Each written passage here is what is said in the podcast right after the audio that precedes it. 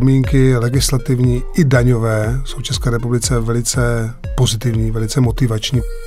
Dneska jsme v pozici, kdy jsme skutečně oslovováni desítkami lidí, firm, který mají projekty od developmentu bytů až po obnovitelné zdroje v Čechách nebo kdekoliv jinde na světě. Je to jenom o tom, že se na to díváte z pohledu dosavadní výsledku, pak přijde COVID jako naprosto nepravděpodobná věc hmm. a nejenom sektory, které byly obrovské konjunkturovském zisku, automotiv, hotely, cestovní ruch, to byly krásné čísla v Praze. Tady se stane naprosto nepravděpodobná věc, nemoc, a najednou máte úplně jiný čísla. To je ta černá labuť. Pík.cz Pík.cz Pík.cz Váš podcast ze světa biznisu. U dalšího podcastu online magazínu Pík.cz vás vítá Libor Ackermann. Investiční společnost Avant se již více než 13 let specializuje na zprávu investičních fondů, kterých má v portfoliu několik desítek. Firma si postupně vybudovala pozici lídra trhu, přičemž nyní spravuje majetek ve výši přes 30 miliard korun. O tom, jak se investuje v době koronavirové pandemie, si budu povídat s Pavlem Doležalem, majitelem a výkonným ředitelem společnosti Avant. Pík.cz Pík.cz Dobrý den. Dobrý den. Jak se letos na finančních trzích projevila pandemie koronaviru a jak moc lidé investují? Pandemie se rozhodně projevila samozřejmě v každém segmentu odlišně, to znamená na některých segmentech typu aktiv se projevila razantně, například eh, akciové trhy významně propadly, pak se zase vraceli k těm svým hodnotám z února.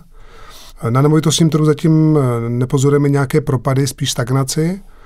A co se týče eh, různých typů nemovitostí, tak třeba samozřejmě v oblasti private equity, třeba hotelnictví nebo investic do cestovního ruchu, tak tam ten propad je velice zásadní. To znamená, zatím krize se projevuje v různých typech aktiv rozdílně, což je přirozené u každé krize nebo u každé změny v investiční návicí nebo v prostředí, v kterém působíme. Takže ty změny jsou naprosto zásadní jenom v některých oblastech zatím. Samozřejmě projevuje se i v korporátním segmentu některých našich private equity propad tržeb, protože samozřejmě klienti, někteří nebo investoři se na určitý sektory dívají velice kriticky. Takže ten svět je mnohem komplikovanější a v některých sektorech se projevuje velice významně, některých zatím ještě ne. Někdy vlastně ta současná v úvozovkách útlum krize je přirovnávána vlastně ke krizi, k finanční krizi v roce 2008.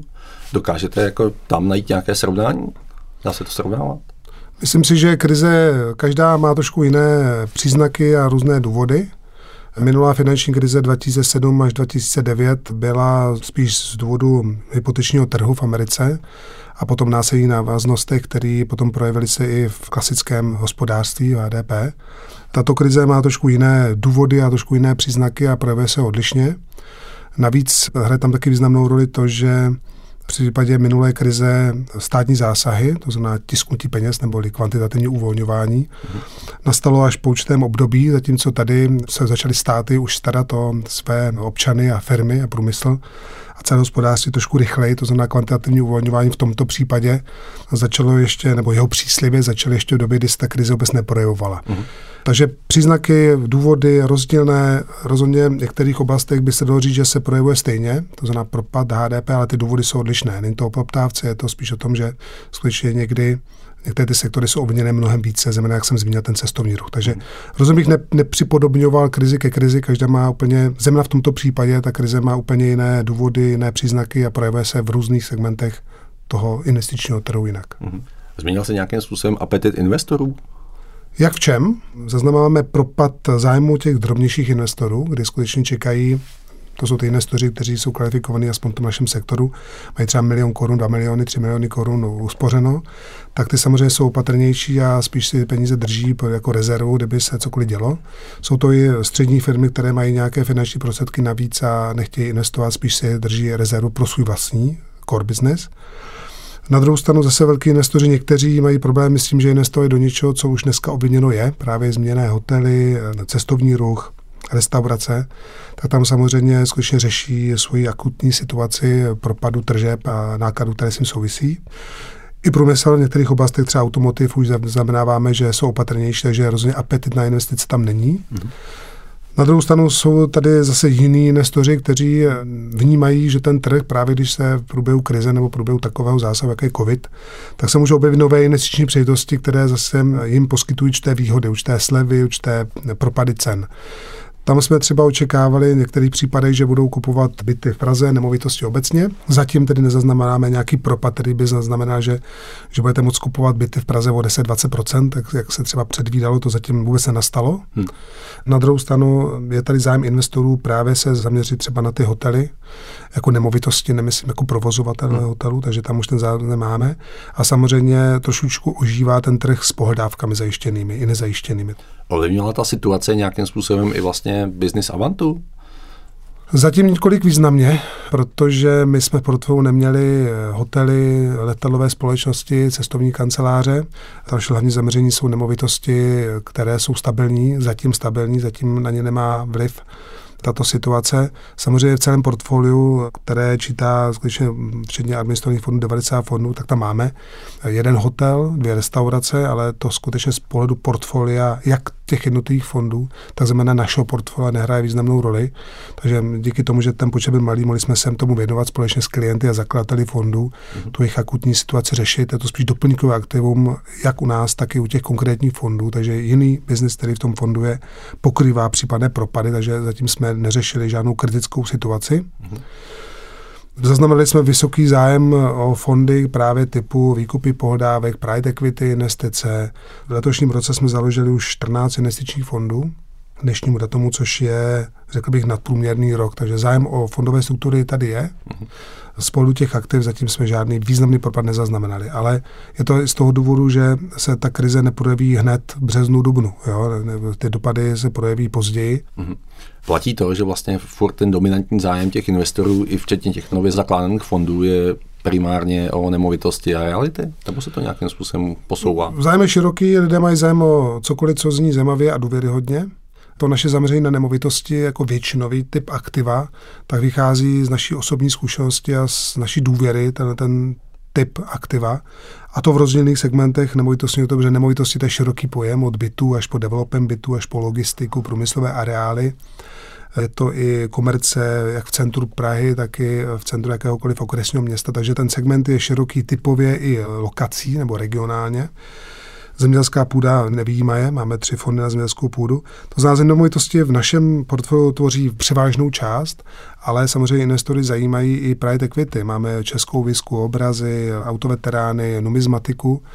Nicméně v tom celém portfoliu hrají marginální roli. To znamená, ten zájem investorů o private equity je tady taky, o startupy, o, ten, i o akciový trhy, mm-hmm. ale skutečně i ta naše hlavní přená hodnota a naše důvěra a zkušenost je v těch nemovitostech.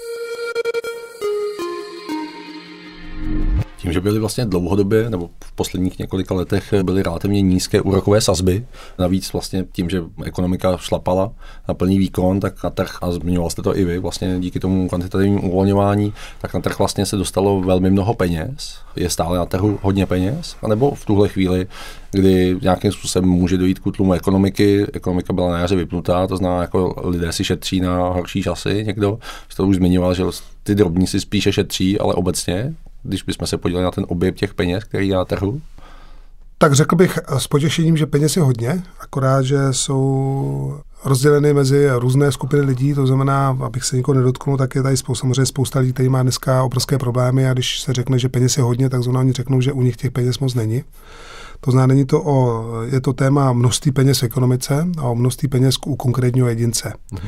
A v tom bych viděl určitou nerovnost, protože samozřejmě v tom smyslu, když řekneme peněz je hodně, jako že se tiskne, nebo se říká kontinuálně, to není tisknutí v tom pravém slova smyslu, je to spíš o tom, že peníze, které v ekonomice jsou třeba v bankách, si státy půjčují, aby je do té ekonomiky pumpovali hmm. a podporovali zemna sektory, které jsou tou krizi ovně nejvíc tak to samozřejmě může mít eh, dopad na cenovou úroveň. Jo? Třeba ne hned, protože v případě krize neroste inflace, ta roste až po krizi konjunktuře obecně, ale v okamžiku, kdy stát zavalí ekonomikou množství peněz zásobí, která leží v bankách nevyužitá v úzovkách, tak samozřejmě to může mít dopad na to, že to zvedne cenou úroveň. Nemyslím hned, nemusí to být třeba jako v řádu desítek procent, musí být žádná hyperinflace.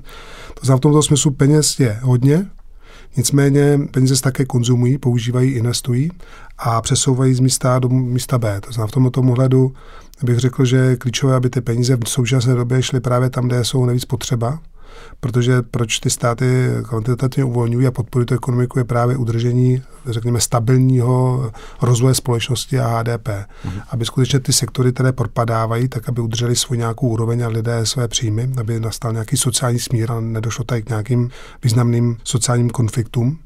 Ale to je spíš sociologie než ekonomika. To znamená, že bych se spíš toho našeho sektoru investic a skutečně ten zájem investorů je. Takže abych odpověděl naši otázku věc jednoduše, peníze jsou samozřejmě v ekonomice jsou na různých místech, jejich relativně hodné pro ty investory jsou lidé, kteří mají hodně peněz a jsou zase lidé, kteří peněz mají relativně málo. Mm-hmm. Jo, z pohledu investičního bych chtěl říct, že je klíčové dneska se zaměřit na dlouhodobý výnosy. Samozřejmě v některých těch aktivech může dojít ke krátkomu propadu, který ale v nějakém horizontu 5-6 let nemusí znamenat propad, ale spíš se návrat nějakým původním hodnotám. Když odbočím, tak vlastně tím, že spravujete přes 30 miliard korun aktiv, jsou ty aktiva vlastně primárně z domácího trhu, anebo máte i nějaký zahraniční investory, kterým se vlastně o ta aktiva staráte? Významný podíl, nevýznamnější hrají samozřejmě čeští investoři, jak fyzické osoby, tak i právnické osoby, firmy, korporace. Tak významnou část toho našeho portfólia tvoří investoři ze Slovenska, protože to je, ty státy jsou si velice blízké. Hmm. A máme i zahraniční investory Rakousko, Německo, Nizozemí, Singapur, mm-hmm. ale to jsou čistě skutečně jednotlivosti a specificky zaměření na konkrétní typ aktiva. To znamená, není to nic, co bych mohl říct, že máme 50% zahraničních investorů. Naopak je to skutečně 85% je český kapitál, mm-hmm. české firmy. Přičemž potom jejich aktivita zase není jenom česká, ale máme podíly ve firmách nebo i nemovitosti v zahraničí, Španělsko, Tenerife, mm-hmm. Slovensko. To znamená, je to skutečně prokřížováno, ale většina toho našeho biznesu je v Čechách jak z pohledu investorů, tak i z pohledu aktiv. Pozorujete nějakým způsobem na trhu i to, že vlastně dochází k určité generační výměně? To znamená, ti podnikatelé, kteří začínali vlastně v 90. letech po sametové revoluci, tak v tuhle chvíli docházejí k důchodovému věku a ten vlastně jejich velmi často jako úspěšně rozjetý biznis, tak chtějí předat mladší generaci, která ale ne vždy s tím má zkušenosti a chce podnikat. Je tohle patrné i u vás, i v tom investorském světě? Už je to patrné, máme pár případů, tomu říkáme svěřenské fondy, jako investiční fondy, protože samozřejmě svěřenské fondy jako pojem se spíš používá v souvislosti s občanským zákonníkem, kde se to minulosti často používalo jako takzvané odkoněné miliony. K tomu bych se asi dá už nevyjadřoval, spíš bych se zaměřil na ten náš eh, svět eh, regulovaný finanční instituce. A to jsou investiční fondy, které mají v sobě režim svěřenského fondu, kde právě hrajou významnou roli nejen ty zakladatelé, ty zřizovatelé fondu, ale jejich rodina, jejich poradci, jejich management v těch provozních firmách. A tam ta naše role je koordinační. Vytváříme fondovou strukturu jako zastřešení aktivit. Nemusí to být zóna struktura, která je připravená pro jako úmrtí toho zakladatele. A je také dobré, když ta struktura, pokud se vymyslí právě investiční fond, jako rodinný family, family fond, pro tu generační měnu, tak aby se ladil, aby se třeba 5-6 let aby fungoval, aby lidé si na to zvykali, aby se nastavili už té procesy, rozhodovací pravomoce.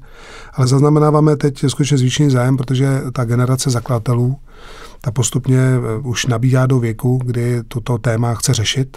Ten náš přístup k tomuto tématu je úplně vlastně jednoduchý, o to složitější je ta realizace. Takže ta myšlenka je jednoduchá. Koordinovat přání všech zúčastněných, poradce až po bankéře, až po ten management, je tam hraje skutečně významnou roli. A ta realizace je skutečně složitá a je dobrý ji nějaké roky ladit, připravovat se na to. Pík.cz Posloucháte váš podcast ze světa biznisu. Jak moc do té investorské, respektive do té vaší práce vstupují regulační podmínky a jak moc se mění? Nebo jaké máme v tuhle chvíli regulační prostředí z vašeho pohledu? Tady budu chválit, protože skutečně podmínky legislativní i daňové jsou v České republice velice pozitivní, velice motivační pro to, aby fondové centrum v Čechách eh, nejen vzniklo, myslím, že už vzniklo, ale aby dál pokračovalo, rozvíjelo se. Z pohledu regulace legislativy, tak máme za 14 let skutečně posunutou legislativu těch investičních fondů kvalifikovaných investorů, to je ten sektor, za který můžu si myslím nějakým způsobem se vyjádřit. Tak tam jsme se posunuli od úplně začátku legislativy až po vyzkoušení různých modelů investičních fondů, jako je SICA, podílový fond, až po režim, kdy řešíme různé pověřené zmocněnce, svěřenské fondy, kotaci na burzu fondů.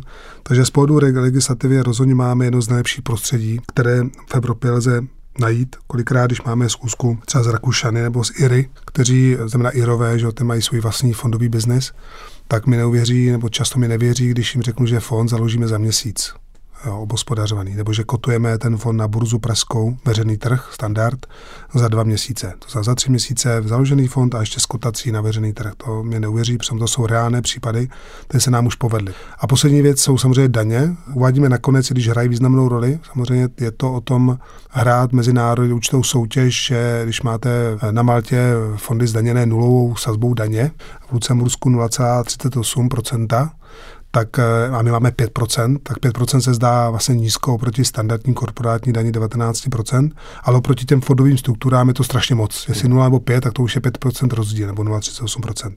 To za ty daně máme nízké oproti korporátním daním, ale máme mnohem vyšší, než jsou fondové struktury. To prostředí, které máme, je skutečně velice přívětivé, je relativně stabilní, to znamená nemění se nějak moc často, samozřejmě byly určité novely zákona daní z příjmů, ale ty významy neovlivní ten sektor, pouze odstranili drobné nesrovnalosti. A každopádně i ta daňová úspora, která tam je, tak je vyrovnaná těmi náklady pro ty klienty a, a to je fér. Zlepšuje se i investorský apetit Čechů? To znamená, jako pozorujete, že Češi mají chuť daleko víc investovat, což částečně souvisí s nějakou finanční gramotností, s nějakým logicky i vývojem ekonomiky, kdy ekonomika relativně rostla, takže těch peněz bylo dost. Eh, jsme to zmínili, ale jakoby obecně roste ten investorský apetit Čechů, že by investovali více? E, roste, ale jsou opatrnější. Když se podíváte na stav peněz v bankách, kolik je tam bilionů a kolik eh, miliard je v investičních fondech to našeho typu, tak samozřejmě dochází k nějakému růstu na té naší straně, ale dochází k růstu na té straně těch bankovních účtů. Nicméně většina lidí v Čechách, myslím, když se na to dívám jako z celé populace, tak ty banky vnímá bezpečněji než nějaké investiční fondy. To znamená, apetit rozhodně roste do těch fondů dávat více peněz. Na druhou stranu nedíváme se na to nějak nekriticky, protože když v roce 2006 jsme začínali s fondovým biznesem fondu kvalifikovaných investorů, tak ještě v tu dobu zaznívaly vzpomínky na kuponovou privatizaci, která sama jako myšlenka byla určitě skvělá, rozdělit majetek národa mezi národ, Nicméně bylo tam řada fondů, teď nechci jmenovat logicky, který eh, zkrachovali, který prodělali majetek, rozkali majetek, převedli ho někam jinam a lidé hodně vydělali. Mm-hmm. Oproti tisíci koruně dostávali desetinásobky, nebo taky prodělali a dostali nulu. Jo? To znamená, v tomto ohledu slovo fond, jako investiční fond, v roce 2006 ještě měl trošku takové negativní zabarvení. Řekl bych, že v roce 2020 už to zabarvení takové nemá, protože tady řada investičních fondů a správců našeho typu, který za těch 13-14 let prokázali, že dokážeme spravovat majetek, dokážeme vydělat peníze těm lidem, dokážeme, že ta důvěra, kterou nám vložili, se neobrátila v nulu, ale obrátila se v 10% výnosy za x let. Takže myslím si, že ta důvěra se hodně posouvá, ale samozřejmě není to ten sektor nebo ten, ten produkt, ale spíš jednotlivé fondy, jednotlivé správce, jednotlivé firmy. Na druhou stranu, jak já to ještě pozoruju, tak vlastně řada bank, kde klienti jich mají uložen peníze, tak teďka poslední době nabízí nové investiční produkty, to znamená, že vlastně ti lidé tam nenechávají ty peníze jenom ležet, ale nabízejí jim vstup do různých investičních fondů, ať už rizikovějších nebo tak. Ovlivňuje tohle jako i nějakou konkurenci vůči mám, nebo vy jste spíše zaměřen na ty větší klienty, to znamená na ty větší přívaly peněz? Tak konkurence je všechno, co láká peníze e, investiční. To znamená, jako řekl bych, že spíš než banky v tom našem sektoru těch fondů kvalifikovaných investorů, tak vnímáme jako konkurenční spíš dluhopisy korporátní. Mm-hmm. Takže mým konkurentem z pohledu toho sektoru i toho zaměření jsou spíš korporátní dluhopisy, kterých tady bylo taky několik stovek. A o jejich kvalitě a vůbec o jejich zaměření můžeme také vést nějakou o to další debatu, protože samozřejmě to porovnání mezi námi, mezi tím přístupem, co máme my, to znamená regulovaný sektor, kontrola nakládání s penězma, jasný zaměření účelový, který kontroluje průběžně každý den depozitářská banka, roční přeceňování aktiv, depozitář nad tím vším a úplně nad tím vším auditora ještě Česká národní banka, tak ten svět je úplně odlišný. Ta kontrola toho z našeho světa investičních fondů kvalifikovaných investorů tak jiná oproti těm dluhopisům, kde skutečně každý SROčko s 18-letým jednatelem si vydá 200 milionů emisi tu rozprodá a s těmi penězmi si můžou dělat, co chtějí. Tím nechci hovořit proti dluhopisům, jenom porovnávám míru regulace, která se aplikuje na fondy hmm. a nakládání s penězi, když dáte peníze do fondu a mezi tím, když dáte peníze do dluhopisu. Pík.cz Pík.cz Jaké projekty si vybíráte vy v Avantu do kterých vlastně nabízíte klientům potom možnou investici?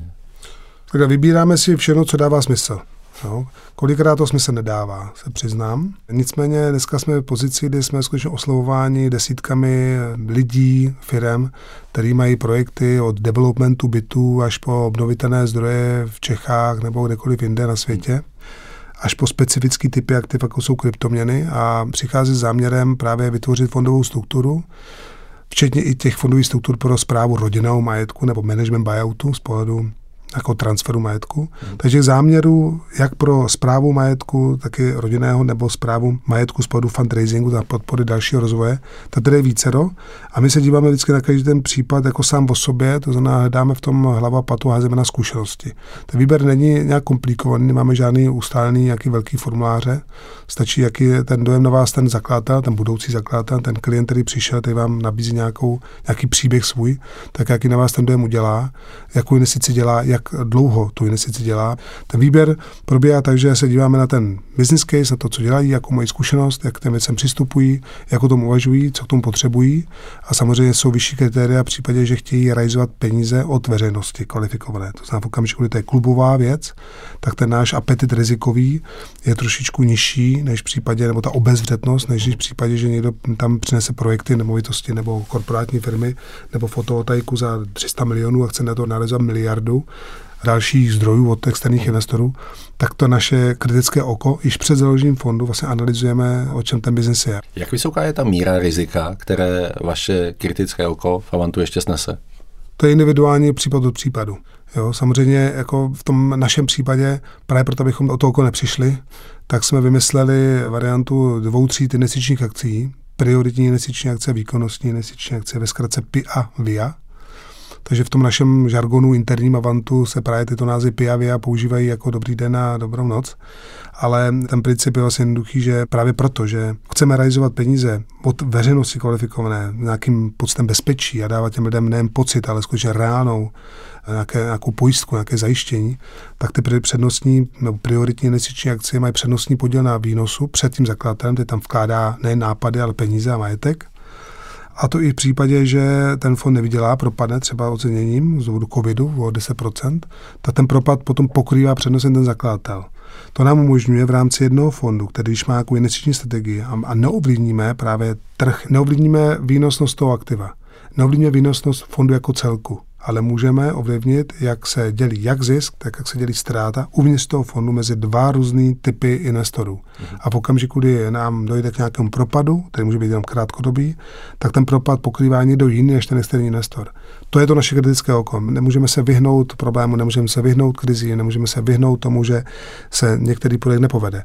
Můžeme ale minimalizovat dopad jedné třídy na jednu třídu těch investorů, zejména těch externích, kteří nám dávali tu důvěru a vložili peníze své ušetřené do toho konkrétního fondu. Můžete uvést nějaký konkrétní příklad rizikové investice, kterou jste za tu historii nějakým způsobem realizovali? Takhle, každá investice je svojí podstatou riziková. Každá investice v sobě zahrnuje určitý aspekt, určitou míru rizika a v okamžiku, kdy děláme portfolio třeba bytů v Praze, tak nemůžeme tvrdit, že to je bezriziková investice, i když máme tady dlouhodobé trendy, máme analýzy 30 staré, jak se vyvíjely ceny bytů v Praze, ve Vídni, v Berlíně, tak z této analýzy vám vyplývá, že asi to bude růst. Jo. A jestli to poroste o 2% nebo o 10% ročně, tak v tom oscilujete a v tom se jakoby pohybujete. To je ale, to vám odpovím, jako černá labuť může nastat. Jo. To znamená, nejsou jenom bílé labutě, nejsou jenom situace, které předvídáte z minulosti, a platí zásadní pravidlo, že minulé úspěchy nejsou zárukou budoucích úspěchů. Je to jenom o tom, že se na to díváte z pohledu dosavadní výsledku, pak přijde COVID jako naprosto nepravděpodobná věc hmm. a nejenom sektory, které byly obrovské konjunkturovském zisku, automotiv, hotely, cestovní ruch, to byly krásné čísla v Praze, tak se stane naprosto nepravděpodobná věc, nemoc, kterou jsme tady neměli 100 let, jo, a najednou máte úplně jiný čísla. To je ta černá labuť. Uh-huh. Asi nejvíce riziková investice v tom našem pojetí věci jsou právě korporátní firmy kde vycházíte z toho, že máte private equity nebo máte ideálně ty nejvíce rizikové startupy, kde máte jeden projekt, nápad nějakého softwaru na sběr dat, na řešení problémů v lese, kůrovce, nemůžeme jmenovat dál. A to je prostě software, určitá myšlenka, kterou implementujete za pár set tisíc korun A tam můžete o těch 100 tisíc korun přijít úplně vlastně do předběhne, nebo to nefunguje, nebo to stojí nějaký náklad, nebo o to není zájem. Mm-hmm. To za nejvíce rizikové investice, které jsme dělali, byly startupy. Proto těch startupů děláme minimum a proto je vyvažujeme v tom portfoliu jinýma typem aktiv a proto z toho našeho pohledu ve startupech máme asi 100 milionů. Pík.cz Posloucháte váš podcast ze světa biznisu. A když byste si tady měl zapredikovat eh, s ohledem do budoucnosti, jak se trh bude vyvíjet, dokážete nějakým způsobem to odhadnout? ani nedělal. No. Ty predice jsou, myslím si, že v tomto smyslu jde víc právě z těch názorů ohledně té inflace, která může nastat a může skutečně docházet k zvyšování růstu aktiv, které jsou nějakým způsobem omezený. Jo, to znamená pozemky obecně, je to prostě omezený statek, počet obyvatel roste, hmm. počet metrů neroste. A to může být ve formě skutečně jak od zemědělské půdy až po pozemky k výstavbě, pozemky uprostřed měst, na kraji měst. Samozřejmě bude asi docházet k větší segmentaci, že některé regiony prostou rychleji a tam ten prostor je obrovský k růstu. Hmm. A zase budou regiony, kde koupíte 3 metry čtvereční horní půdy za krabičku cigaret. Jo. To je pro mě třeba stále nepochopitelná taková ekonomická realita všedních dní. Nicméně možné to je. To znamená, myslím si, že skutečně na omezené statky od diamantů, zlata, ale zeme na ty pozemky, si myslím, že tam bude skutečně tlak na růst cen, který se nemusí projevovat na nějakou hyperinflaci, nechci nikoho strašit. Mm.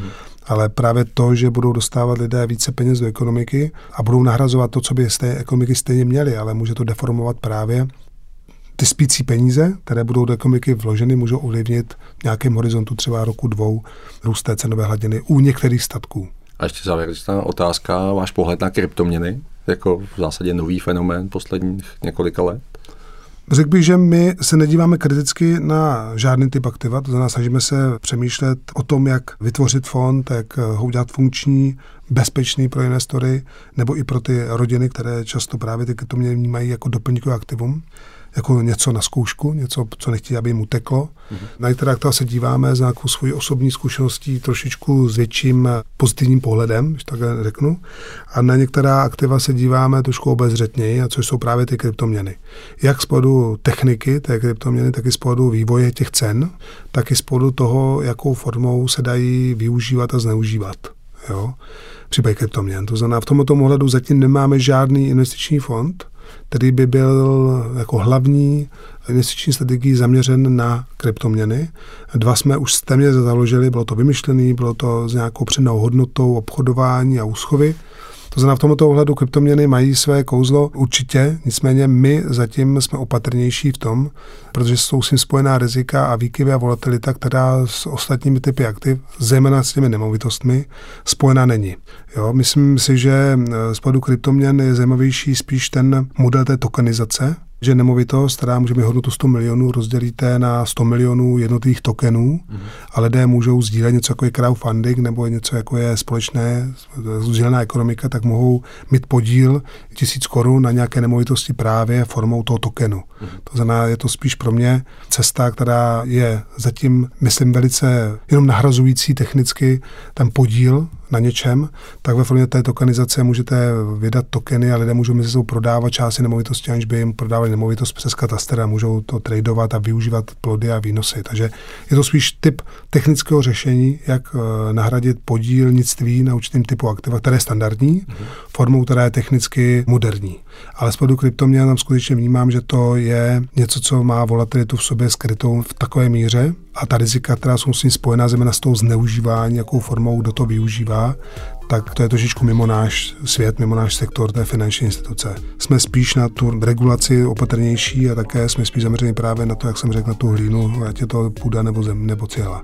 Říká Pavel Doležel, majitel a výkon ředitel společnosti Avant. Díky za váš čas. Děkuji za pozvání. Přeji hezký den. Pík.cz Pík.cz Poslouchali jste váš podcast ze světa biznisu. Další ekonomické a biznisové zajímavosti najdete na Pík.cz.